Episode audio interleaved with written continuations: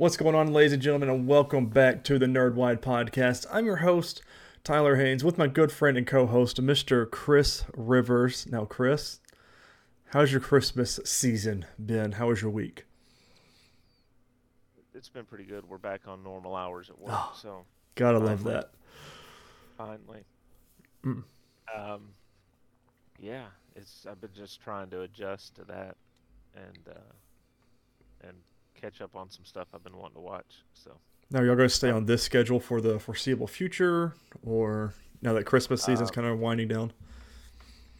we'll probably actually hit a hit a bit of schedule where we uh, we work partial days. Mm, even better.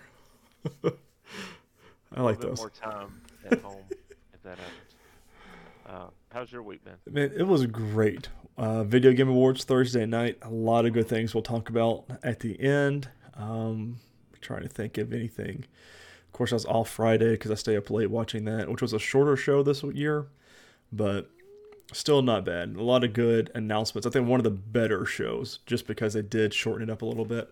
No Microsoft or Xbox, so that was a um, a little weird, but what what can you do with all the Activision stuff, which I think is the direct cause of that. But we will see in the coming future. But it was all right. Nothing too crazy. Nothing. Nothing too out of the blue. But speaking of out of the blue, got a lot of fun things to talk about. A lot of good DCU news. I know, I know. Every week we talk about something, but James Gunn just gives us so much, and we can't help talking about it. But before we get into that, this is the Nerdwide Podcast, episode 95. Don't forget to subscribe to either our YouTube or podcasting services of your choice. If you enjoy the show, make sure you leave us a thumbs up or YouTube or give us a good rating on whatever podcasting app you use. If you don't enjoy the show or you know something sounds off or anything like that, let us know down in the comments down below. We can't improve, can't fix anything if you don't let us know what is wrong. If you want to go to, if you want to do more, you can always go to patreon.com slash nerdwide. Three different tiers of monetary values for three different fun tiers of a bunch of different goodies. Of course, they go up in each in price, and it's a lot of fun on the highest tier if you want to do that. Now, Chris, I want to know you watched anything fun this week? Finished American Horror Story Mm. NYC. So Mm. I got that done. That's exciting. So next week we'll talk about it. Jamie's not here tonight, so I'll bring her on next week, and we will grab her in and we'll we'll discuss it. Well, you two will discuss it. I'll just kind of sit here awkwardly and just nod and you know Yeah. just Well, just smile. I mean, it could be good too because you haven't seen it, so you may ask questions. Mm, that brings the other. Okay, I like that. Good call. Good call. Um, I've been watching Wednesday. We are three episodes away from being done. I think we have to watch episode six, seven, and eight. And then I know you said the pre-show you're going to be starting it soon. I'm excited. It's a really good show. It might. Mm, I'm not going to give future spoilers for next year. Um, and I've also been catching up on Chuck or finishing Chuck. I am on season four now. The one with his mom, which is it's the good stuff now because he's actually a spy and him and Sarah together. So it's not the whole will they won't they nonsense. But and Morgan's actually everyone's involved. I, I like it. That's but still still coming up blank. A lot of these episodes I have seen them twice now. I really don't remember that well. I'm like, oh, I forgot that happened, or huh, why'd that happen? And So there's there's not a ton that I remember about the series finale, except you know the final scene or two. oh, that that memorable. Yeah. Well, yeah. If if you followed the whole show, yeah. Mm. What's it's what's gonna be good for me because I've been what the past two weeks started from episode one and I'm seeing all the little I don't know pieces fall into place that I remember. I'm like, oh, there's just something about it. It's just oh God, I love that show. Anyways, oh Wednesday I meant to tell you, made by the same people as Smallville, directed by Tim Burton, and then Al uh, Al Miller and I forget the other guy that is Smallville wrote Wednesday. So even better to tune in. But we had a fun show this week coming out. Doom Patrol episode season 4 episodes 1 and 2 did not realize that those could be both episodes but there were. So we're going to jump into it. We're going to go back to a website we used to use for doom patrol called nerd and beyond and this is by mal uh, of course full spoilers for all of our shows we talk about on here and do for our weekly recaps and the first one is called is it episode called Doom Patrol? Yes, it is. Because you know it always does. Uh, Patrol is in the title, and this one is actually Doom Patrol. Because of course they got their name last season, blah blah blah blah. But we'll recap it here with a Mal. We start off with a with let's see season three finale. Left them traveling three minutes into the future to fight a giant hairy scrotum in the Suez Canal. What does a season four opener have in store for the hapless band of the Doom Force heroes? The future. We begin in the future according to a helpful caption. The future appears to be an abandoned, almost frontier looking town. A hooded man stalks through the streets and the camera shifts to show us a sign identifying the settlement as Cloverton. The town has seen better days as it's definitely given a post apocalyptic video game in this incarnation. The hooded man has a metal detector and after sweeping it around, he starts digging. He finds a nice looking watch but tosses it in exasperation. Clearly, such things have no value here, or at least aren't what we were searching for. There's a noise, and the man's hood goes back as he readies for a fight, revealing him to be Vic. There's a rumble and a shake, and he falls down. We go to the present day where we see Dr. Harrison, who took over from Jane as primary at the end of season three. She's recording vo- uh, voice memos on the team, observing them like lab rats, and sharing her diagnosis of their diabolical mental states. Quote, recording 297 uh, observations of the Doom Patrol by Dr. Harrison, day 93, she begins. She is, as we all are, astounded by the garden of psychological plights presented by this group. Her monologue makes it clear that she has been with the group for three months, meaning there's been a small time jump between, between the season three finale and now. Uh, they've been working as a superhero team named the Doom Patrol. Uh, finally, thank God, uh, Cliff let go of Doom Force. We see them attempting to stop a robbery at a bank. Notably, Cliff is out of his knockoff Transformer body and back in his standard Robot Man vessel, minus a few rusty pieces, such as his right arm. Rita has carved out a starring role for herself as a team leader, though Harrison notes that it's only because no one else wanted the job. She has led the, just, the Busted Justice League on seven successful missions, despite a lack of cooperation, respect, or likely, likely basic manners from any of her teammates. They've also attached the brain to the time machine, giving them more control over their time tunneling adventures, which takes us back to the bank, where the newly nicknamed Doom Patrol are doing an earnest hack job of trying to take down a gross 70s style villain with a dick gun. Rita tries to lead, but it's really not no, totally her fault that the rest of the team are perfect shitheads when they want to be.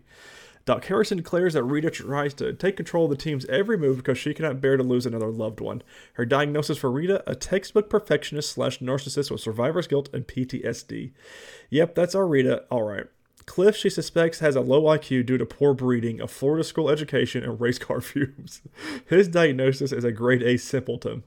Vic gets the grading description of, quote, the hero formerly known as Useful, end quote, who is now the patrol's IT guy. Techless now, Rita keeps him out of harm's way, but he's unsatisfied, uh, feeling so helpless. His feelings are only exacerbated by his lack of courage chasing up on the bliss he'd promised himself after giving up his tech. Diagnosis, personality dysmorphia, and social cowardice. Larry and Keeg at least have been getting along well, and, that, and what Harrison postulates may be the first case of a host developing Stockholm Central, Stockholm Syndrome towards its parasite. Larry still wishes for more, but at least he's let a glowing alien maggot baby do what humans in the negative spirit never never could. His diagnosis is self-loathing with a healthy dash of codependency. Rouge's uh, memories keep returning no matter how hard she pushes them away and tries to make amends, reminding her of her betrayal of Malcolm and the sisterhood. She tortures herself quietly but persistently. Her diagnosis is self loathing doormat with sociopathic tendencies. Finally, we get a look at Jane making herself a coffin in Kay's memories while Harrison drives as per their deal at the end of season 3. She claims she's searching for Kay, but Harrison suggests Jane is really hiding in the memories as a vacation from the pressure of being primary.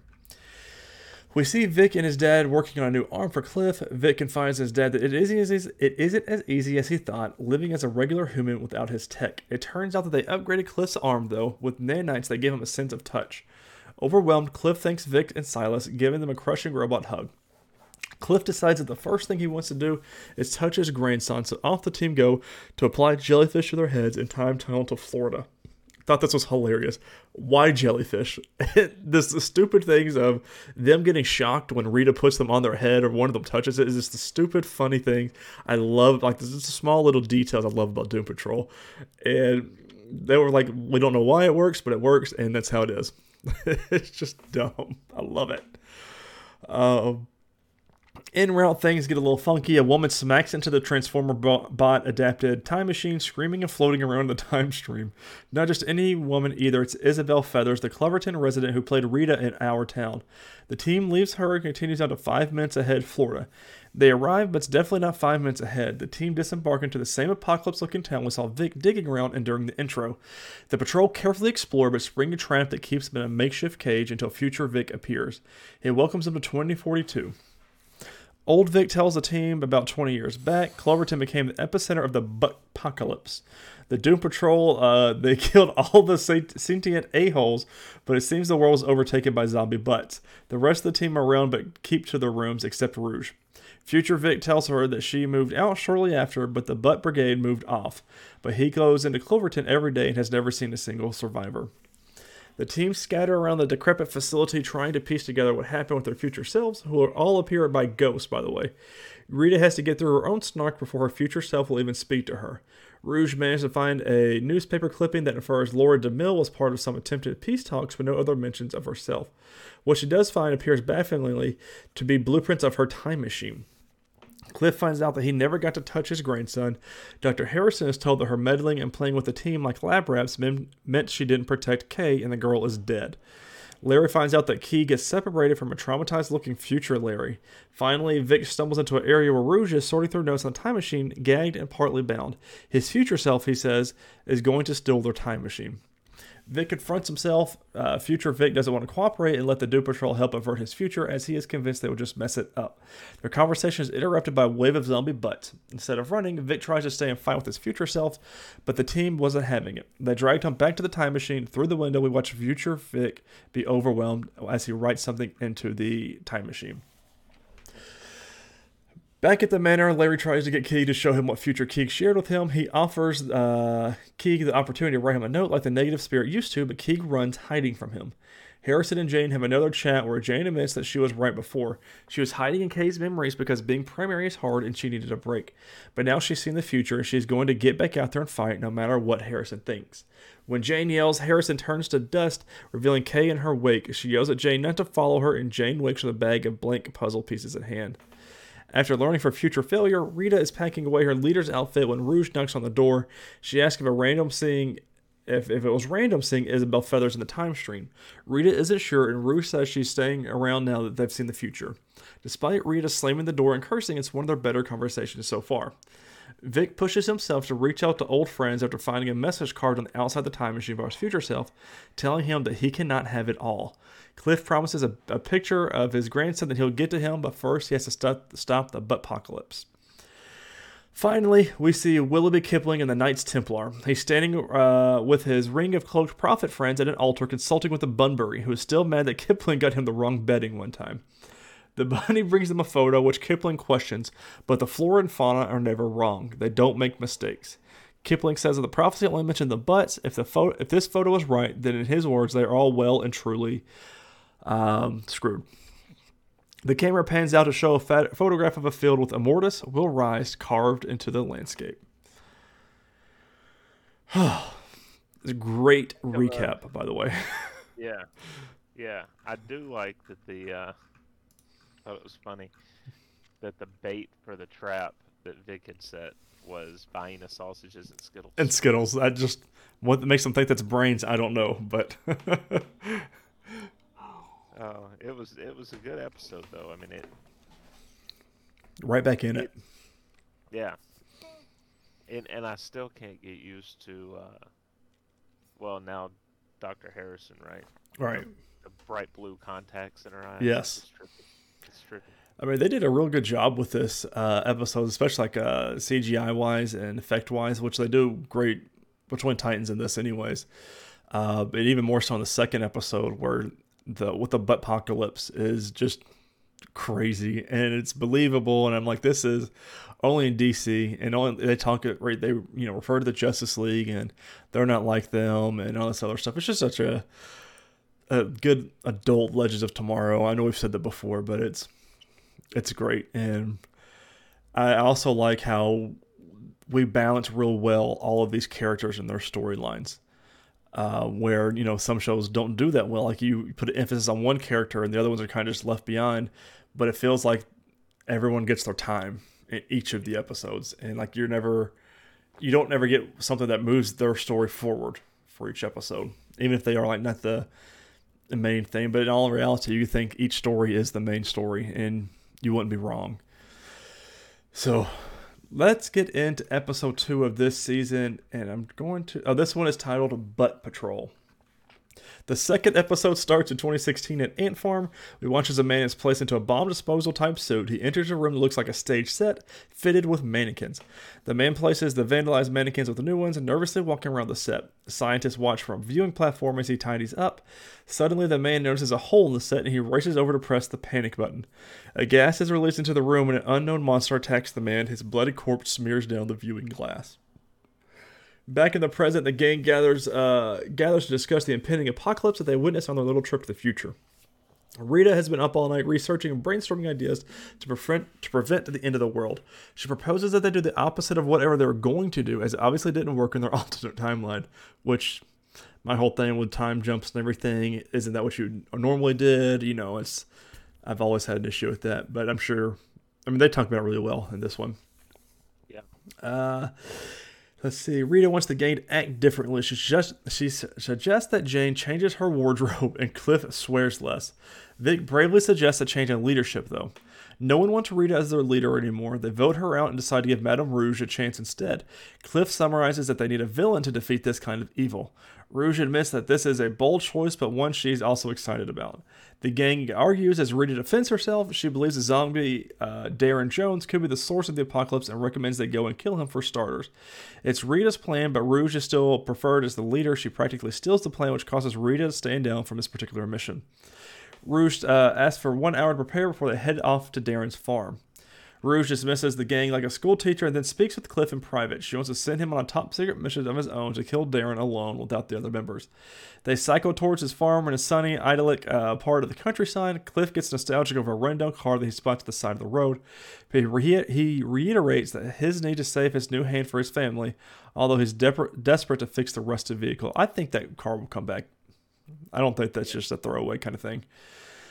Um, they spy Darren and his tractor and follow the zombie to his lair. This whole zombie scene was some of the funniest TV for Doom Patrol and just reminded me of what Doom Patrol is because I laughed so hard when um, Darren and Cliff were talking to each other. It's just some of the stupidest, just funny stuff. Um, the series reverts back to the ant farm timeline, and Dr. Yu is brought in to better communicate with the butt creatures. She's an odd ling- linguist who dances around the base in a kooky manner. She's updated on the highly classified project. It appears they've created an unstoppable weaponized monster. Yu needs to get through to them and see what they desire. This is far from the splendor of Denis Villeneuve's arrival, though, as Yu is introduced to the violent, aggressive butts. Sometime later, Yu worked her magic and managed to communicate with the beast. She dresses them up and orchestrates a dance number to show the general just how advanced these creatures are. It's supposed to be a hilarious little display of the show's broad humor, but the endless butt jokes soon lose their novelty. I disagree with this author's uh, statement because I laughed a lot. Yu explains to the general that these are a highly intelligent species who can socialize and bond with one another. The general bangs on the glass, which irritates the creatures, and this demonstration is fruitless. They want to weaponize the creature anyway and reassign Yu to a new department. In the present, the gang waits for Rouge's plan. Uh, Vic hacks into the bureau and intercepts a transmission report on the zombie butts. Larry talks with Keeg, but the ent- entity flies away. Then Rita argues with Larry, calling him a backstabber, and Jane looks through her bag of puzzle pieces. Annoyingly, there are no corner pieces or edges. Vic realizes that Cliff and Rouge have ditched them already, and he decides to investigate the zombie creatures further. Jane asks to tag along. They meet a butt hunter in a park, and he hands over the last remaining zombie butt. Cliff and Rouge track down the zombie farmer. She orders the robot to kill him. For some reason, Cliff can understand what the zombie is saying, and he is saddened to hear that the zombie won't fight back. It is a killing of sorts, while Cliff wanted a proper fight. Rouge forces the zombies to fight, Zombie and Cliff to fight, and of course, Cliff coll- collapses Darren's skull with ease. His oven glove falls off, though, and his new hand is covered with zombie blood and goo. Cliff is distraught, but they may have saved the world in the process. Very sad scene. Uh, because he wanted his first touch to be his grandson, which is great and all, but it's it's a cold zombie brain, and just unfortunate. But You knew it was coming, though. yeah, I, there was no way he's going to be happy. Uh, unfortunately for Brendan Fraser. Uh, They return to the manor where all the team members are depressed. Larry can't find Keeg, and Rita is still reeling from the deceit. Cliff and Rouge announce that they have killed Darren, then Vic and Jane bring in the final zombie butt that's contained within a secure box. Cliff is ordered to kill the zombie but He opens the box to rid the world of this disease. The creature looks quite frail in the box, and Cliff has a change of heart. He reflects on all the killing and the toll is taking on his psyche. Rouge watches Cliff's monologue from the side. In 2019, the zombie butts have escaped and are loose in the ant farm. Yu is informed that the exterminators are coming in to destroy the remaining beasts, and Cliff is spotted in the background comically milling about from last season. Yu finds one of the butts cowering in a cupboard. Of course, this is Nicholas.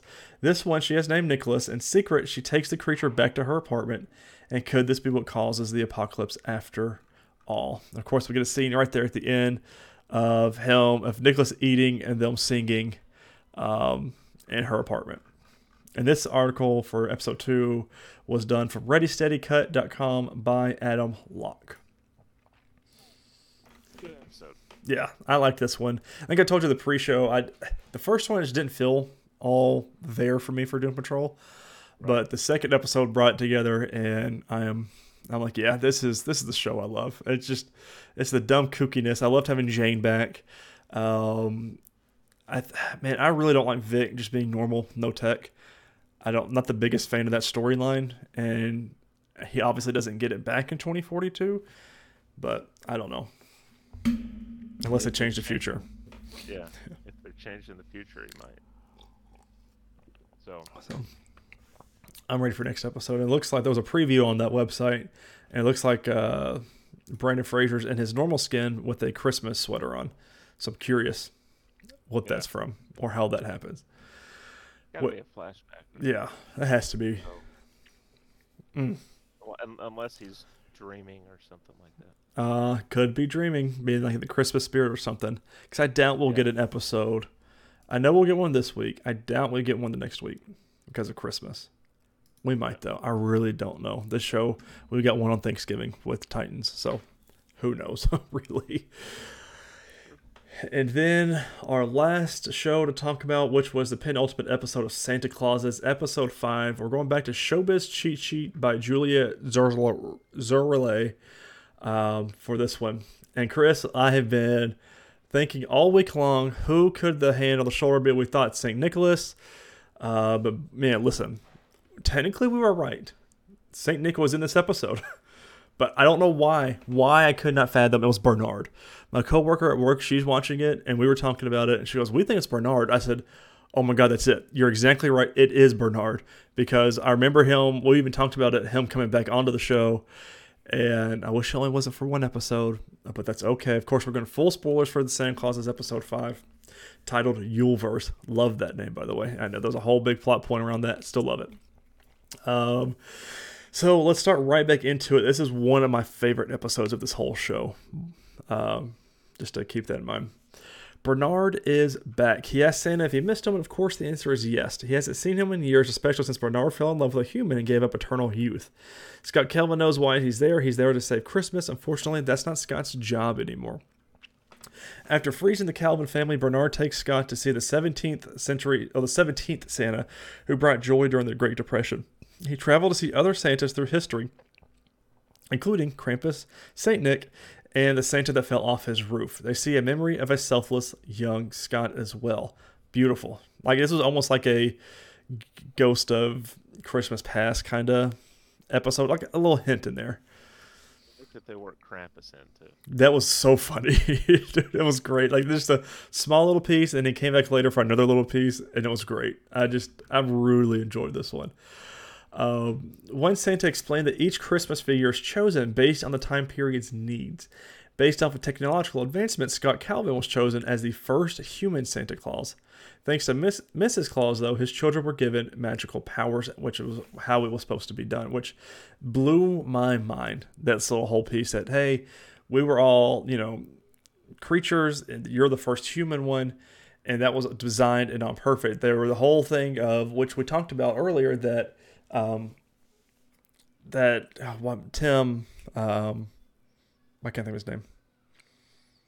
Tim Allen. Tim Allen, yes, said on Jimmy Fallon that he was going to that the show was wrapping up all those loose threads and questions people's had from the first three movies, especially about the the one that fell and things like that. And we got that was designed, and it wasn't a. He goes, he goes. I'm on hundreds of houses a night. You think I fell on per uh, on accident? And it's just so beautiful. Find out she was the first Mrs. Claus, uh, technically, uh, and it's just and we had that theory that his kids were going to be the next Santa Claus, and that's how it was going to be. It was going to be a bloodline of Santa Clauses, and sure enough, we were right, Chris. I mean, just it's it's good to be right, you know. And I saw exactly how this is going to go. I'm curious about Riley, uh, Cal's girlfriend, to see how that storyline progresses. But Will she be the next Mrs. Claus? will she be the next Mrs. Claus? So we keep doing a new season every year. I mean, I'm down for it. And yeah. it, it'd be good. I'm okay with this. I love this show. It needs to be a little bit longer. Um, let's see. Scott Calvin returns to North Pole to save Christmas. Meanwhile, the North Pole is short-staffed. Uh, Betty resorted to making toys, particularly for one uh, for only one boy who mailed in his list. Simon says thanks to his new vision, he won't need a person to deliver toys anymore. Scott Calvin finally has a wake-up call. He tells Bernard and the Santas he'll go back and fix it.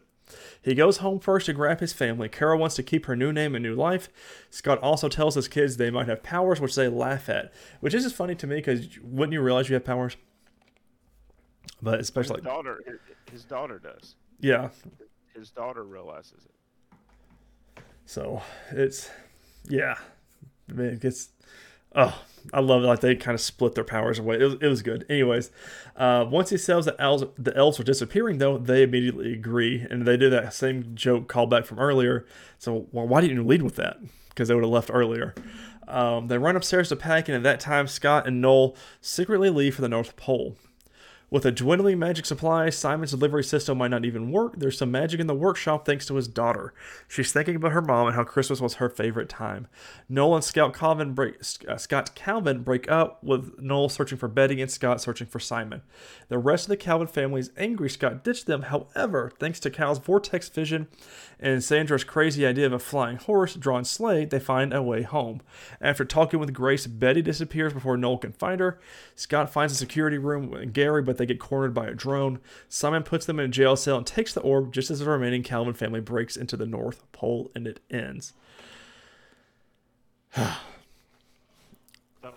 think Noel had one of my favorite little lines of the whole episode when he walks in. He's like, "Hey, I got ice cream. I didn't need any either. Yeah. Some of the cartons already came lit clean." Yeah, weird, huh? he's he's one of those fun ones, and I hate that Betty disappeared right when he rounded the corner. So that lets me know these characters are coming back though, and we did find out they're disappearing because of Christmas spirit is low. Once the elves, you know, with no Christmas spirit, nothing keeps them alive. That's how they're born. Um, I loved the the council of what do they call it the they talked about the Santaverse. They talked about um, Yuleverse. That it was really funny. Um, this whole episode. Um, curious to see how we wrap this up in a thirty minute episode. Hopefully, the last episode's not thirty minutes, and it's like an hour long special. But I am curious to see how we wrap this up with one episode left. Because I feel like Yeah. there's a lot that's not that needs to be talking about. That needs its time to be talking about. But we'll see when we get there, I guess. Do you think we uh, we get a scene where we see the um, the Santa suit coat flying in, and it, and we think it's gonna land on uh, Scott, and instead it veers off and lands on Cal? Mm, that would be good because that would be a way to keep them where they want to be, the kids, and Yeah. Scott and uh, Mrs. Claus to have their own life again. But they- they brought that up that they they thought we were gonna have Christmas together for the first time this year. And he said he's kind of dismissed. He said we'll do it next year. I'm just like, oh, that's We we know we know Cal's going out on the uh, on Christmas Eve Yep. because he told his girlfriend that he'll come down the chimney. can we have a young Santa Claus though? I don't know. So I mean, that's I think that's a good point though. You're foreshadowing him coming down as Santa Claus though, because he told her to wait up for for him. So I wonder how that works. Maybe he lives a normal life through throughout the year, and then on Christmas time he comes back, and while his sister is doing the day to day stuff up at the North Pole, kind of thing, or how that works, I'm not sure. So there's a lot that needs to be answered, and I'm sure we will get that answer. But until then, yeah, eventually, hopefully, I believe it's next week, the last episode. Should be. The only news I've got from TV is the final season of The Flash premieres on February 18th, 2023. I believe I will probably be doing my due diligence and watching it live. I'm going to try. I hate watching CW shows live just because I like to binge them because I feel like they're more binge worthy than they are episode worthy. But that's just my per, you know, professional opinion, I guess, or personal opinion. And releases this week, Wednesday, December 14th, National Treasures spin-off Edge of History launches on Disney Plus. And it's all good for TV. I can finally stop and take a drink. we watching the National History Show or not National Treasure Show. I mean, I think we. I'm trying to think. He. Mm, because we'll have Doom Patrol, Santa Clauses, and then National Treasure or National, yeah, National Treasure next week. That should be fine, unless they do a double episode. This could get real lengthy because I I expect to have some big DC news this week. Yeah. Um, let's plan for it, and we'll okay. we'll kind of gauge it. Because I know that we both like the movies. Yes, so. l- love the movies. So I'm really excited about this too. Okay, yeah, let's plan for it, and we'll reconvene later in the week and see how it is. All right. So, film. Did you watch anything else other than our movie of the week? Uh, no, nothing this week. Uh, no, I caught bits and pieces of Elf, but yeah. other than that, that was it. Um, yeah, same here. I was watching American Horror Story to finish it up yeah. in the time that I had. So, mm. um, so our movie for the week was 1989's National Lampoon's Christmas Vacation. Christmas um, Vacation. I get that song stuck in my head every time I hear it. Love it. So, I thought about just doing the brief synopsis on IMDb, but I'm actually going to go into the plot synopsis, which is really detailed. That's perfect. Hey, it's it's an old movie, so we we could just react as we get to stuff. Mm-hmm. Because, uh, obviously, obviously, this opens with a two-minute animation of Santa arriving at the Griswold family house, uh, putting presents under the tree, and everything that can go wrong for Santa at that house goes wrong for Santa. Um, poor guy's getting hit on the head with bricks and all, all, kinds of stuff, right? So uh, they open with Clark, played by Chevy Chase, and Ellen, played by Beverly D'Angelo singing Christmas carols in the car on the way to a Christmas tree lot out in the country as Audrey, Juliette Lewis, and Rusty, Johnny Galecki, are increasingly uninterested in Clark's plan to put on the perfect Griswold family Christmas. Clark gets into a dangerous game of cat and mouse with some truck drivers after he's cut off and flips them off. This ultimately causes Clark to veer the car off the road and jump over 500 feet as the Griswold perfect tree Rusty reminds Clark he forgot to bring a saw. Uh, back home, as Clark gets out his gets out his Christmas decorations and begins setting up the tree, he makes an off-color joke to his pretentious yuppie neighbor Todd about where he'd like to put the tree. That night, the excess the excess sap causes Clark to stick to everything that he touches. Little sappy, little yeah. sappy. the quotes from this movie is like there's oh, there are quotes that I say year round. Like yeah. when it gets cold outside, yeah, it's a little nipply out here. Nibbly, nibbly. Yeah. yeah. That, that whole that whole scene's funny. That's so um, good. We'll get there. We'll get there. Yeah. The rest of the movie is told through the style of an advent calendar, starting with December the 14th. Uh, the Griswold family is at a busy department store buying Christmas presents. Clark can be seen hitting on department store Mary, played by Nicolette Scorsese, in front of his son Rusty. That night, Ellen's parents and Clark's parents arrive at the house. Now, this scene in the department store, he's completely nervous, right? Mm-hmm. He's got on like a button-up sweater, looks like nothing underneath, mm-hmm.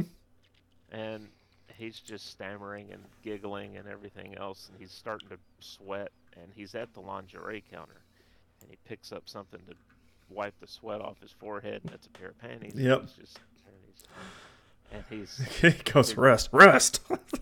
yeah. and his son sees it and comes up, and it takes him a minute before he realizes that that's his son there. oh man. They, they, they don't show it, but you figure some blackmail occurred. Yeah, of course there has to be. Yeah. Uh, and she, by the way, the uh, department store department store Mary does make another appearance in the film in a a sequence very reminiscent of Fast Times at Ridgemont High. Hmm. Um, for the pool scene there. So, uh, December the fifteenth, that night, Clark reveals to Rusty his plan of illuminating the house with some twenty-five thousand imported Italian twinkle lights. Audrey tells Ellen her plan of sleeping in the same room as her brother, sick and twisted, and ask if and ask her if she slept with her brother. Ellen tells her she sleeps with Clark. Harsh. Harsh. December the 16th. Clark sets about illuminating the house with some 25,000 imported Italian twinkle lights and a few other decorations like a plastic Santa. His first attempt at setting the lights up ends in near disaster with several broken windows and Clark stapling the sleeve of his shirt to the roof. The uppy neighbor Todd and his wife Margot, played by Julia Louis Dreyfus, are complaining about Clark destroying their stereo and carpet in the process, and that was that was funny. Uh, the rain gutters had water in them and it had Mhm. frozen. And so when the gutter starts to come off the house, he's he's hanging from the gutter. The this spear of ice goes through the neighbor's window and just Destroys the audio. I love it. Goes, why is the carpet all wet, Todd? I don't know, Margot. This is so great. They're just the stupid quotes, dude. Oh.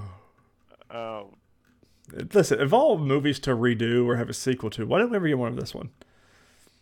right. Well, don't redo it. Yeah, don't redo it. Just give us a sequel. The Give us something. But Chevy Chase has to be on board. Yes. Can't recast it. Uh, December the 17th, Clark is at a potentially very important meeting with his boss, Mr. Shirley, played by Brian Doyle Mur- Murray. He believes this is the key to landing a bigger holiday bonus. He and his associate Bill discuss what they're planning to do with their bonuses. Clark reveals he's going to put in a swimming pool. He also says he's already made a $7,500 down payment Mm. on the pool. Mm. And we find out later on that it, it- he didn't have the money. Nope. He wrote the check for the amount, even though he didn't have that much in the account yet, because he's counting on the bonus. No, Classic. don't do that, kids. no, that's, that's not smart. No. December the 18th, Clark is nearly finished setting up the 25,000 imported Italian twinkle lights as he makes for his big presentation. He finds there's something keeping the big display from powering on. Slater revealed a switch in the garage is what's keeping the display from turning on. And and this whole thing, man, with he's trying to figure out what it is. And then um uh, Barbara, hmm she goes flips the switch. I did. but What's funny to me though is the tens and tens of outlets and everything plugged in on top of each other to that switch. It just makes me chuckle because like there's so many things wrong with that, but of course Clark just you know has to light up the world. yeah. December the 19th, Clark goes to hide some Christmas presents he bought in the attic and discovers he simply forgot about several some that he simply forgot about several years ago. Unfortunately, he's locked in the attic and the family thinks he disappeared working on getting the light display up and running. They give up on trying to find Clark and head for the mall. Now trapped in the attic, he passes the time watching old family reels of Christmas past. That night, Clark is desperate to get the lights working. As the Griswold house is illuminated, it causes a massive power surge that requires the city's auxiliary power to be turned on. As the family stares in awe, the neighbors nearly destroy their house, and Clark is stunned by the sudden and completely unannounced arrival of Cousin Eddie, hmm played by Randy Quaid, My favorite. and his family and dog. Like Yeah, it's. was, uh, I've got quotes pulled up. This is pr- one of my favorite ones. Like they're all great, and they're hard. There's so many to scroll through. But it's this here's our pride and joy, Snots. We named him that because he got his sinus condition. Snots, you roll over and let your un- your uncle Clark scratch your belly. It's just some stupid Yeah. stuff, dude. Yeah. I love too, and they- don't mention it in that bit of recap, but when he's in the attic, uh, they get home and Barbara goes to open the attic. He's sitting on the attic door. Why? That just makes no sense to me. Half this movie, it just makes no sense. drops straight out of sight. Like right at a touching moment during the Christmas thing, he starts to cry, and sure enough, Uh-huh. December 20th. The Griswolds decide to have some weekend fun and go sledding. It's great. Clark reveals his big project he's been working on with the chemical company, an experimental kitchen lubricant. He greases up his sled and sails down the mountain at an unusually high speed, electrifying everything in his path. it's such a great scene too. yeah, Because, and and you see the sled later, when Eddie's going through the garbage at the Mhm. curb. He picks it up. Giant hole. yeah, giant hole in it. Like he was he was on fire. Was like. Uh, December the 21st, Clark still can't believe Eddie crashed the party and is stunned that he's emptying a chemical toilet out into the sewage drain underneath his house, which is not directly drained to the ocean. Eddie discovers the experimental lubricant that Clark had applied to the sled had nearly destroyed it. While he and Eddie go shopping, Eddie reveals to Clark he's flat broke and the RV is actually his real house. Clark then offers to get Eddie some Christmas presents. Um, of course, Eddie's uh, emptying his RV. He's Mhm. going to come back later, as usually stuff like this does. Uh, December 22nd, back at work, Clark reveals to his associate Bill it's his last day of the year and drops off his Christmas present to his boss, Mr. Shirley, who doesn't seem too grateful about all the presents he's getting from employees. Because they're all the he's like- exact same thing. yeah, yeah, just put it over there, the other. And yeah, they're all the exact same. Um, this is also where Clark finds out Bill got has already gotten his his bonus. His Mhm. has already shown up. December 23rd, Clark stands staring out the window at his future pool, fantasizing about department store Mary, who's appearing to give Clark a memorable daydream striptease. He's quickly interrupted by Eddie's daughter Ruby Sue, who thinks he's Santa. She tells him she believes Santa isn't coming. Clark reassures her the opposite is going to happen. Eddie tells Clark he's not leaving till January 1st. Um, Ruby Sue's definitely her father's daughter. yes. I mean, you've met your Uncle Clark. Mm-hmm. That's him standing at the window. How do you- Yeah. it. Yeah. December 24th, it's finally Christmas Eve. The rest of Ellen's elder relatives arrive. Griswolds finally get to reward the fruit of their efforts to put on the perfect Christmas Eve dinner with a 20 pound turkey and all the trimmings. Uncle Lewis has Clark's 89 year old Aunt Bethany say grace, but Bethany, due to her age, has a very limited memory and instead recites the United States Pledge of Allegiance. the, the looks between all of them are so funny. Like it, it makes me wonder if that was she improv that. Yeah. And because everyone like everyone's like a genuine confused look, and then everybody goes into it. It's just some of the funniest things. And if she did improv it, kudos to Randy Quaid Right. because he stands up and just Yeah. just goes full into it. um, unfortunately they left the turkey in the oven too long and cutting into it means they have nothing but scrap meat. Eddie's Rottweiler Snots drinks the water from the Christmas tree, causing it to dry out. He's also heard gagging on a bone. While that's going on post dinner, Uncle Lewis lights up a cigar and incinerates the tree in the process. Clark, desperate to reclaim his tree, instead takes a chainsaw to one in his yard. Aunt Bethany's cat, which she had wrapped up and intended to give to one of the Griswold relatives, can be seen chewing on a string of lights on the Christmas tree and incinerates itself. Yeah, so good. uh, the well, even earlier when she first hands them the presents, he's like, "This one's making noise." Mm-hmm. They realize she Is this one leaking? wrapped her cat up. She wrapped up her Jello mold. yeah. Um, but yeah, you you could see it coming. I mean, with the cat, you know, he's sitting there chewing on a string of lights, and Clark goes to plug them in. Mm-hmm. oh, is that the cat? Oh god, it was the cat. Um, Post dinner, Aunt Bethany notices a squeaking noise made. It turns out the tree that Clark just brought in is the home of a live squirrel. Chaos ensues. Snots chases the squirrel around the house, destroying lots of objects in the process. A frustrated Clark informs the family no one's walking out on Christmas, despite the fact it's become a total disaster. He then takes the chainsaw to the staircase and fixes the newel post. Finally, having enough of Clark's madness after Clark destroys another window in their house, yuppie neighbor Margot finally goes over to the house to take some action and punch Clark in the face. As she approaches Clark, she's greeted by the squirrel, by Snides. Battered Margot goes back home and punches Todd in the face instead. Um, as that was a nice scene. I like that they did that. hmm With her getting the squirrel, the squirrel leaps onto her, and then the dog knocks her down. And, and she punches Todd because Todd didn't want to go over there. Yep. So that that relationship's over. not not a good Christmas for them. No, as the family begins to clean up the disaster, Clark gets an envelope. He reveals to the family his plans of putting in the swimming pool, and if there's even money left over, he'll fly the rest of the family out to dedicate the pool. During the cleanup process, Eddie discovers the remains of Aunt Bethany's cat and jokes about it spending all of its nine lives. the envelope contains what Clark presumes to be his Christmas bonus. Unfortunately, it's a check for the Jelly of the Month Club. Clark goes berserk, telling his family he would like his boss in front of him with a big ribbon tied to his head, and Eddie disappears. Mm-hmm. And we know where that's going. Later, the families gathered around for the traditional reading of the classic story "Twas the Night Before Christmas." Clark's dad, Clark Sr., officially passes the torch to Clark to read the story as it's his house and his Christmas.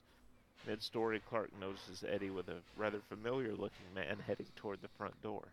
It's Clark's boss, Mr. Shirley. Eddie had fulfilled Clark's wish of wanting his boss to tell exactly how he feels about the bonuses getting cut. This causes the boss to have a change of heart after seeing how it affects his employees firsthand, but not before his wife and the Chicago SWAT team. up. That's so good. yeah. Uh, after all the dust has settled, the family and the Chicago SWAT team are all gathered outside, where Uncle Lewis lights his cigar once again. The sewage that Eddie emptied from his chemical toilet in the RV has caused a radioactive glow.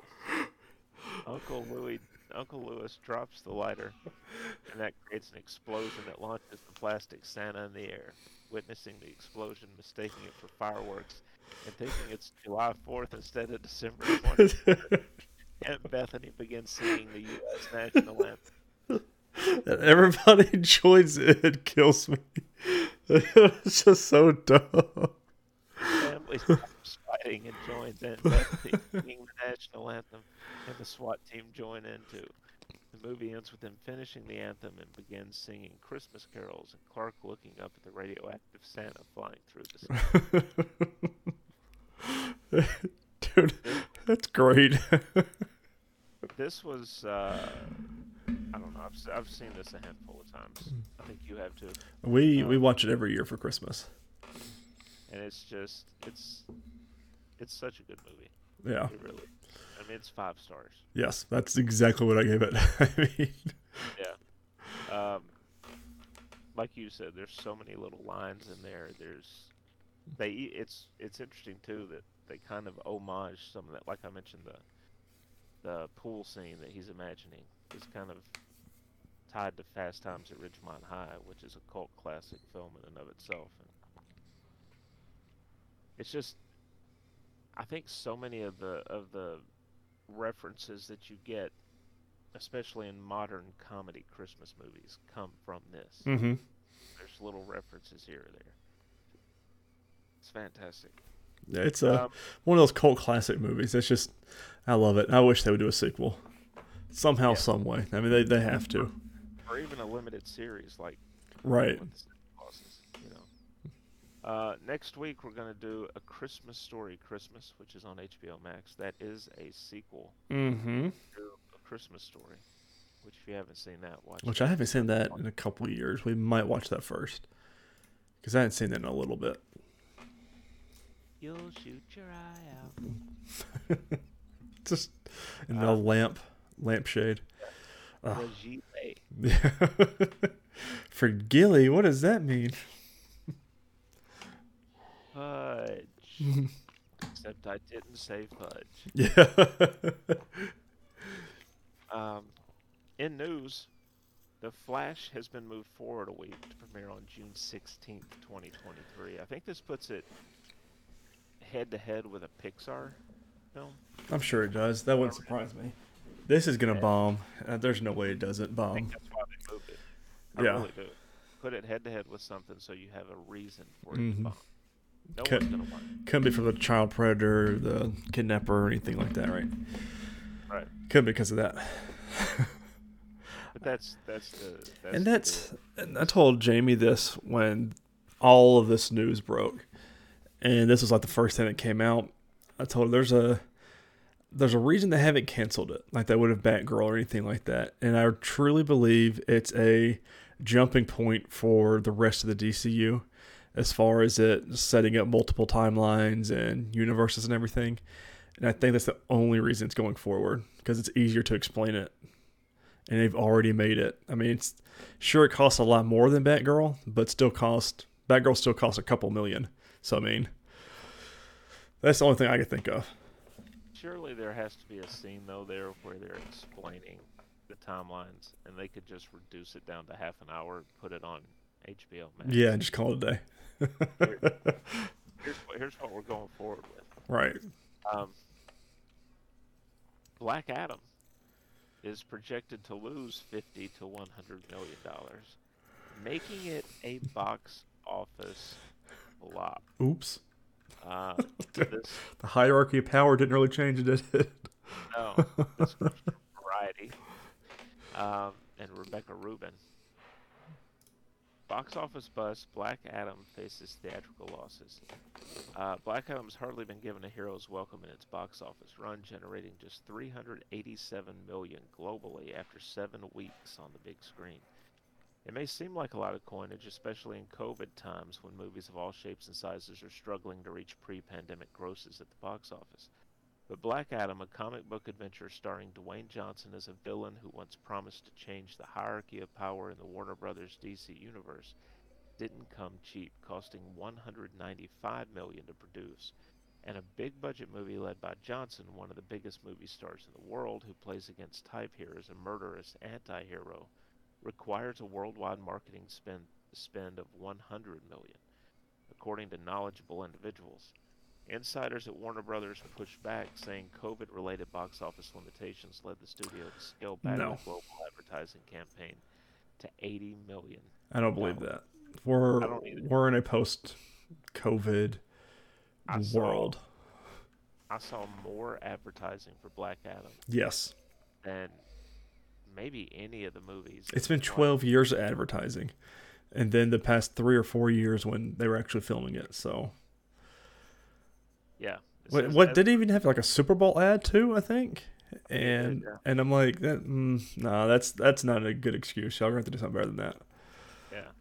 As a result, the film needed to earn around 600 million worldwide to break even, and surpass that lofty benchmark to turn a profit, according to sources familiar with the financials. Yet, box office experts believe Black Adam will stall out with less than 400 million globally, which is problematic since movie theater owners get to keep around half the sales. So it stands to lose 50 to 100 million in its theatrical run. Now, and and, and to to put this another way that makes it look worse, right? Um, you take recent Marvel movies; they've earned in a week or first week, first weekend, what this has earned in seven weeks. Which is not good, No, even for like a with Dwayne Johnson helming it. That's still not a good look. And No. well, and you know we, so we reviewed uh, Elvis not long ago, Mhm. and I think it's, I think in three weeks it did over 300 million. hmm and it's So- not it's not a superhero movie it's not that that niche film that you think has that built-in it has certainly that had a built-in audience all its own right, but it's not the superhero audience they are putting this on hbo max december 16th uh, we're not going to cover that right away. Yeah. Gonna let it breathe a little bit. Christmas is gonna come first, you know. Yeah. Christmas and then uh, Glass Onion. Yeah. Which I'm excited. Glass Onion for our first movie of the year to review is gonna be fun, especially with how good the first one was. Yeah, absolutely. Um, more DC news, huge news, as Tyler put it in, in the notes. Huge. Huge. Wonder Woman 3 is not moving forward. Excellent. Woman with, with Gal Gadot, we, we presume. So have you heard the um Pat um what's her name? The Patty Jenkins. Patty Jenkins. Did you see the uh what the synopsis of the movie was going to be? No. So it hasn't been confirmed, but people that were close to the close to it all said that it was going to be that Diane was going to take Steve Trevor's body and put it in a Lazarus pit. The Leagues of Assassins were going to try and use him and make him an assassin against her. She stops them and she drops him, him off to Task Force X to become a part of the Suicide Squad. And I'm like, okay, I am glad that's not moving forward because we do not need a third movie with Steve Trevor. She No. Wonder Woman has so many other projects that y'all can tie with or do things with. We do not need a third movie with Steve Trevor. But No. nothing's gonna be as good as the first one. So That might have been better than 1984. you're right. Because that one was horrible. Oh God, ruined Christmas that day. It did. Uh, also, Aquaman is to be finished with Momoa possibly playing Lobo in the future. I am a okay with that. Man of Steel 2 was in active development, but is unclear if it's moving forward, um, which would seem to go against all of the rumors that Cavill was coming back. Well, it it goes with it like that. It was an active development, and then James Gunn and Safran Right. came on, and they're kind of like, we don't know if it's gonna move forward or not. So we'll Black see. Adam is unlikely. No. No shocker, not after that bit of news. And uh, and let me pull up this tweet thread from James Gunn here. Which I like how, uh, what trans um translucent he's being with everything. Transparent. That's what it is. Not translucent. Thinking the boys, because it's he's keeping everybody um kind of aware, but like you can't share everything. But he's he's keeping expectations what there should be. So So he had a five post thread on Twitter, and it basically goes like this. So, as for the story yesterday in the Hollywood Reporter, some of it's true, some of it's half true, and some of it's not true. And some of it we haven't decided yet whether it's true or not. Although this first month at DC has been fruitful, building the next 10 years of story takes time, and we're still just beginning. Peter and I chose to helm DC Studios knowing we were coming into a fractious environment both in the stories being told and in the audience itself, and there would be an unavoidable transitional period as we moved into telling a cohesive story across film, TV, animation, and gaming. But in the end, the drawbacks of that transitional period were dwarfed by the creative possibilities and the opportunity to build upon what has worked in DC so far and help rectify what has not. As for more answers about the future of the DCU, I will sadly have to ask you to wait. We are giving these characters and the stories the time and attention they deserve, and we ourselves still have a lot more questions to ask and answer. curious which ones are true, which ones are not real, you know. I'm going to say the Man of Steel news is not real. He said that, and a couple of, because people ask questions all the time to him on his post, and he answers some of them. And they said, you know, what are you doing with Superman? Because someone said, you know, I heard you don't like Superman. he said, completely false. He said it's he is he, that that is the priority. We have not had a Superman movie in like a decade. He said Superman is a priority, and I'm like, mm, I'm okay with it. Keep Cavill, because especially if Cavill quit Witcher to come back and be Man of Steel, you know, you should keep him around. What would be cool is if they did sort of a Infinite Earths thing Mm. with Superman and had Tyler Hoechlin. God, in don't there. man, Had, had Tom Welling appear. be a dream come true. Cain could come in. Uh, Well, just for a small So- role, we don't like him. Small Well, role for yeah. that guy. and then they could even introduce someone new as well. right, pass the torch kind of thing. Uh, canceled Batman movie with Michael Keaton was reportedly going to be Batman Beyond. That infuriates me. Because could you imagine a Michael Keaton being old uh, Bruce Wayne and then bringing in Terry McGinnis or, you know, whoever for Terry McGinnis? And that would have been an excellent movie. Oh, that hurts my heart. So, It could be that that's one of the things that's not true. Yeah. was, Well, this was canceled a long time ago. So it's like one of those. Oh, How much? How much of it is? You know, could they come in and could they say, "Hey, um, we know that y'all canceled this, but we like the idea of doing it." right. Would you? I think Michael Keaton would come back for that. Yeah. because I mean he was supposed to be in Batgirl. Well, he was in Batgirl, and he's supposed to be in The Flash as well. So I think he'd come back to give that character justice. Final bit of news: Jackie Chan says Rush Hour Four is in the works. Which, which of these news items is not like the others? Yeah, that's, I had to throw that in there because I'm really excited about it. Because they're Um, working on it actively. Re- releases this week on December the 16th in cinemas. Avatar: The Way of Water. I can't wait for that movie to flop so hard, Chris. I like. Um, I want nothing more than that movie to flop because James Cameron Um, is a pretentious dick and it needs to flop. I'm curious how it's going to do. hmm the think- the premiere was this past week, and the people that went said it was the most beautiful movie they've ever seen in their lives, and all this other stuff. And I'm like, y'all said the same thing about the first one. There's no way that it's not doing anything that's not new to this day and age. There's just no way. I could be completely wrong, but I think it took him too long. Yes, he it lost it all. And he said that if this one doesn't perform like it's supposed to, it's not. They're not going to release the other ones. And I'm like, okay. I mean, I don't. Is it a Promise, You're right. promise. and it's like, cause he says it has to make uh, 500 million or something in box office to justify it and to make more. It, it was that it was an outrageous number. Yeah. So I'm like, uh, it'll do well in China, I'm sure, but I don't see this movie doing well here in the states.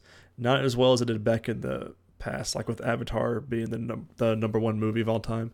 I don't see that happening. I don't see this beating like Black Panther. I don't see this beating some of our like Endgame is not going to beat, but like some of our higher movies that's up right now, I don't see it beating. We'll see though. I mean, I'd be surprised. yeah, I'd be very surprised because maybe I just don't have my finger on the the industry like I thought I did. If it does, so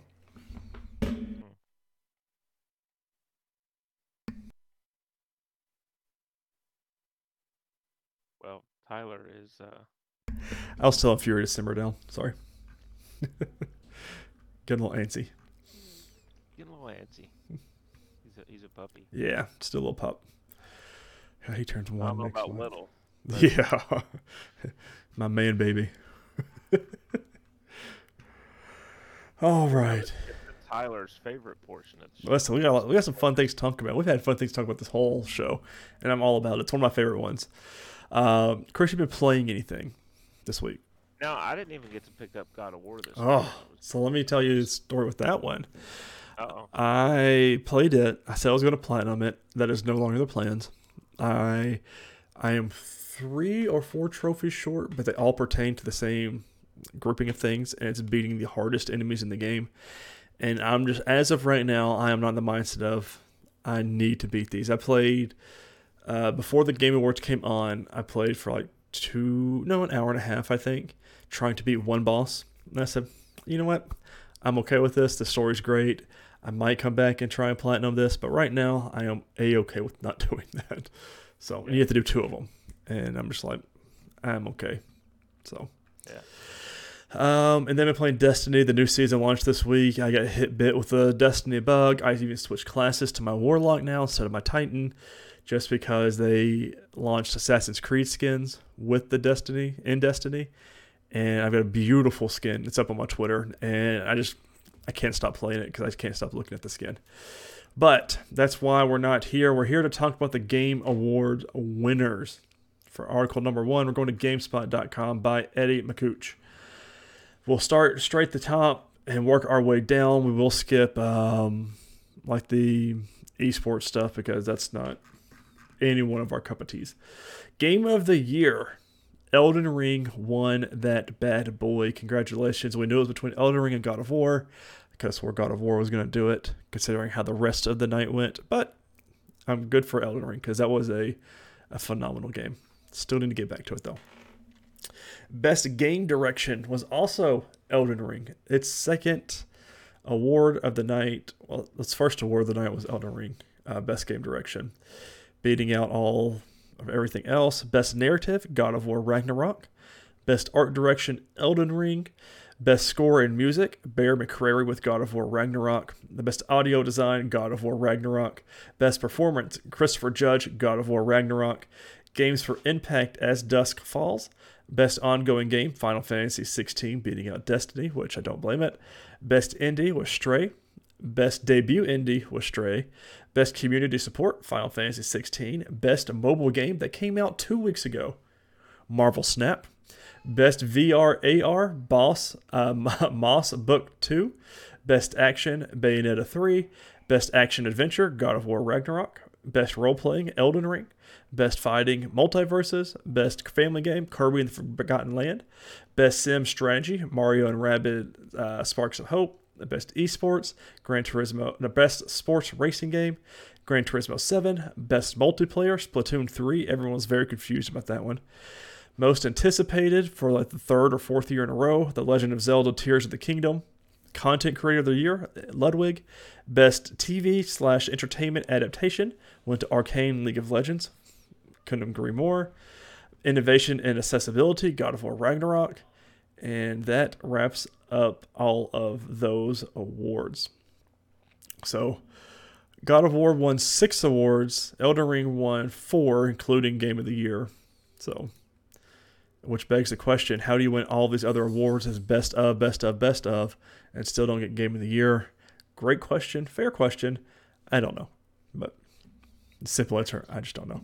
Spreading the love. Yeah, and which it sucks because Horizon Forbidden, not uh, Horizon, uh, Forbidden West. Yeah, I keep getting those mixed up. Didn't win a thing. The same thing that happened to it in 2018, unfortunately. They should have held it for next year.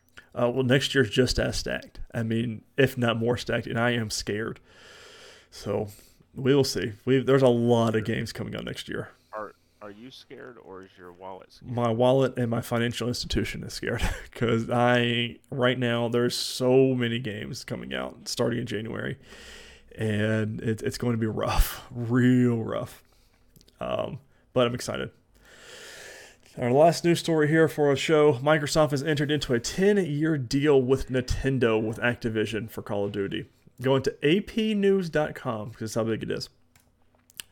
If I get the ad off the screen, and this is, they did not give the byline to anybody.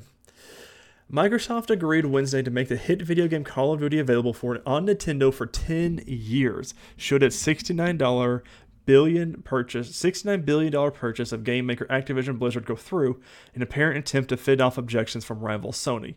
The blockbuster merger is facing close scrutiny from regulators in the US, Europe, and elsewhere. Microsoft, maker of the Xbox game console, faces resistance from Sony, which makes a competing PlayStation console oh, excuse me, and has raised concerns with antitrust watchdogs about losing access to what it calls its must have game title. Phil Spencer, the head of Xbox, tweeted that Microsoft has, quote, entered into a 10 year commitment to bring Call of Duty to Nintendo. Microsoft President Brad Smith tweeted his thanks to Nintendo, which makes a Switch game console, saying the same offer was available to Sony. Quote, any day at Sony wants to sit down and talk, we'll be happy to hammer out a 10 year deal for PlayStation as well, he said. Smith said that the agreement would bring Call of Duty to more gamers and more platforms, and that's good for competition and good for consumers. Sony's European press office didn't respond to a request for comment, adding to the pressure on Sony. Microsoft also said Wednesday is committed to keeping Call of Duty on the platform Steam, a digital marketplace for PC games, in an agreement with Steam's operator Valve. So, Uh, also, with this news came with um, FTC is suing Microsoft for the Activision deal. They were obviously anticipating it. Microsoft did not show up at all. Like there was no reveals. There was no even talk about anything Xbox related during the Game Awards. Phil Spencer was there, but there was nothing shown. Which a lot of people were like, "Oh, where are the Xbox games at?" Like there was nothing. Like Game Pass wasn't mentioned, which it usually is always mentioned. Nothing was like even spoken about, and everyone thinks because because the suing happened the morning of Thursday or Wednesday, and everyone says they. Some people say it's on purpose because you don't want to give Sony any more fuel to the fire for the suing or anything like that, which it, it baffles me. They're Sony is all like, oh, exclusives, exclusive, exclusives. You know, we can't have PlayStation, our biggest seller, and things like that. But they've had PlayStation with certain deals with Sony for you know I think four or five years now. So I mean, you're they're doing the same thing. They're not saying we're not going to put it on your console. We're just saying you have to make a deal with us to do that. In which, whatever. I mean, it it hurts Microsoft to not put it on PlayStation because that's a whole other uh, console of gamers that you're losing sales on. And I don't, I really don't understand all this. It's above my head. It's all about money, antitrust, and all that stuff. I just, I want it to be done so we can get to the game announcements. Uh, Aaron Greenberg, I forget what his official job title is. He's like lead of marketing or something like that. Said, "We hear you. We know we didn't have any presence at the at the Game Awards, but we're going to have something for you very very soon." Uh, there's a big rumor going around that there's going to be an Xbox showcase, uh, like the second week of January, to start the year off right. But I don't know how accurate that is. I hope it's true because, man, it's everyone has noted. When was the last time an Xbox Game Studios game was up for a Game Award? I mean, you can't tell me. Halo does not count because that did not do anything last year.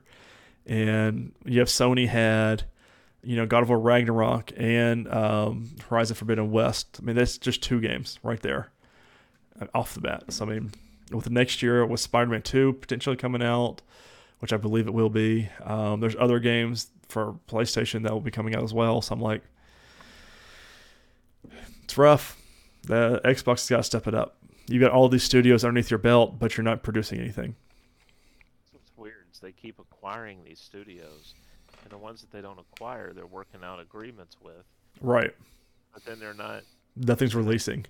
I mean, I, I know it's going to take a little bit, but I mean, these studios have had to been working on something before you bought them.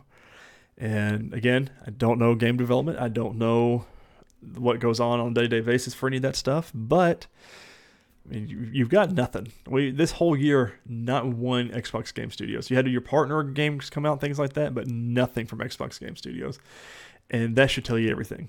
So yeah. hopefully next year we get some big drops, but I don't know. We'll see. But next year, well, hopefully come soon, which it does actually in four weeks. But we've got some new releases coming out this week. Crisis Core Final Fantasy VII Reunion launches on everything December 13th. High on Life for PC, Xbox Series, uh, and Xbox One comes out December 13th. I am playing that. It's the Rick and Morty guy um, voices all the characters. It's on Xbox Game Pass. and I cannot wait for this one. It's my last game of the year that comes out that I'm excited for. Other than the Witcher 3 uh, updated version, next gen, whatever you want to call it, for PlayStation 5 and Xbox Series X launches December 14th for free if you own the game. So I've already got it re downloaded. just waiting on it, just to start it again. Um, the reviews drop for it tomorrow on Monday. And from everyone, from the screenshots, things that I've seen, beautiful. So I can't wait to jump back into that and pretend I'm Henry Cavill. Anyways, everybody, thank you so much for listening and watching. We hope you enjoyed this episode of the Nerd Podcast. Don't forget to share on all your favorite social media platforms and forget to rate and review this podcast on whatever podcasting service you use. It would help us out and we greatly appreciate it. Something else we greatly appreciate and would help out this podcast, sharing it around social media. The more you share it around, the more eyes it sees, the better we, more people get in. The more people get in, the better we can make the show, et cetera, et cetera, et etc. Uh, social media, you can follow NerdWide on Twitter at nerd underscore wide. You can follow me personally at Ty underscore Haynes. And you can follow Chris there at MavTN7. On Facebook, if you're on that side of things, search in NerdWide Podcast, Nerd NerdWide, NerdWide.com. We're the first thing that pops up. Give us a follow there. Both of those ways are the only way you can find out if we go live if you're not subscribed to us. As always, this has been this week's episode of the NerdWide Podcast, and we cannot wait to talk everything with you next week. Talk to you then.